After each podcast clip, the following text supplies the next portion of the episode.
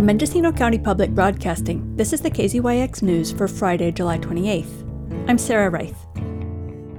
The Board of Supervisors extended the review period for several mental health care contracts for another two months before beginning the process of transitioning from its current administrative service model.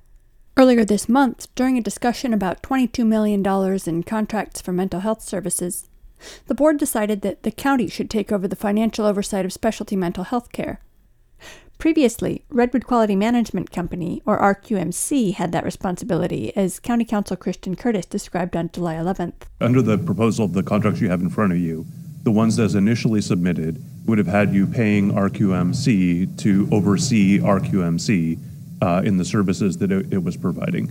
Um, the department chose to go ahead and uh, prepare a modified contract that would essentially take that the, the oversight function Uh, uh, uh, for that particular vendor in-house. I think the question I'm hearing from Supervisor Williams uh, has to do with whether the same decision should be made with respect to RCS. Supervisor Ted Williams had questioned the wisdom of having RQMC or Anchor Health Management, which is the county's mental health administrative service organization, audit itself or Redwood Community Services, given the familial connections among the entities. He did not cite evidence of wrongdoing, but questioned the quality of outcome data the company provides. At the same meeting, Dr. Jenine Miller, who heads up the county's behavioral health department, sketched out the major changes in the contracts. This year, we're holding the contracts with the provider directly. We've also moved uh, to make sure there isn't a conflict of interest. We've also moved to remove Redwood Community Quality Management from any conversations regarding finances related to the contractors with the subcontractors. Sarah Walsh with Anchor Health Management asserted that Anchor Health receives high marks from state agencies and blasted the board for either having an agenda or being ignorant of the county's mental health care system. Anchor Health has gone out of its way to provide the information to the board we participated in an ad hoc committee to prevent, uh, to provide client outcomes and taken individual requests from board members. Furthermore, we've listened to feedback from the community and incorporated that input into our reports. We submit the reports to the can- county annually, quarterly, and monthly at bare minimum.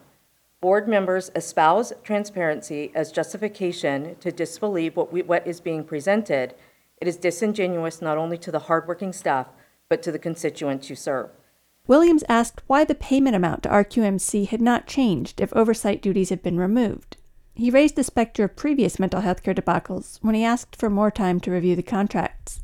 Um, I read the uh, Ortner contracts, uh, much more thorough in protecting patients and protecting public money. Um, the contracts that are before us are, um, there's a lot of holes. Electronic health records, we're not keeping those records. It may create a situation like we have with OMG today. Um, so my recommendation, rather than go line by line in those contracts with what I've circled, is give it to staff, let them come back once they've had a time to more thoroughly review. And it may be that we need to perform an exercise similar to what we went through with NaphCare to put the county in a much stronger uh, long-term position. Ortner Management Group was delivering specialty adult mental health care until 2016 when RQMC and the county's Health and Human Services Agency took over. NaphCare is the healthcare provider for inmates at the county jail. Miller said she had no objection to extending the time to review the contracts as long as service is not interrupted during the board's August recess. She said Anchor will still upload financial information, but that oversight will be transferred over to the county. The new contract uh, that went through uh, takes out any uh, financial oversight of any of the contractors. So the ASO does not have financial oversight of any of the providers any longer the contract amounts, contract rates, billing, and everything is overseen directly by the county. The um, they do have a part of their contract because they host electronic health record. The billing does go through. They upload the billing to the county system, so there is a pass through of billing, but the oversight is really at the county level now.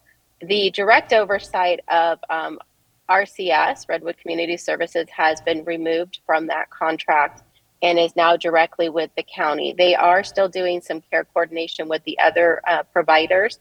There is still some care coordination with um, RCS in the sense that um, the clients are referred through a system and we can't break the whole system um, while we look to do a transition. And so there will be where RCS still participates in com- the common meetings we have uh, throughout uh, the system to make sure client care and client services happen.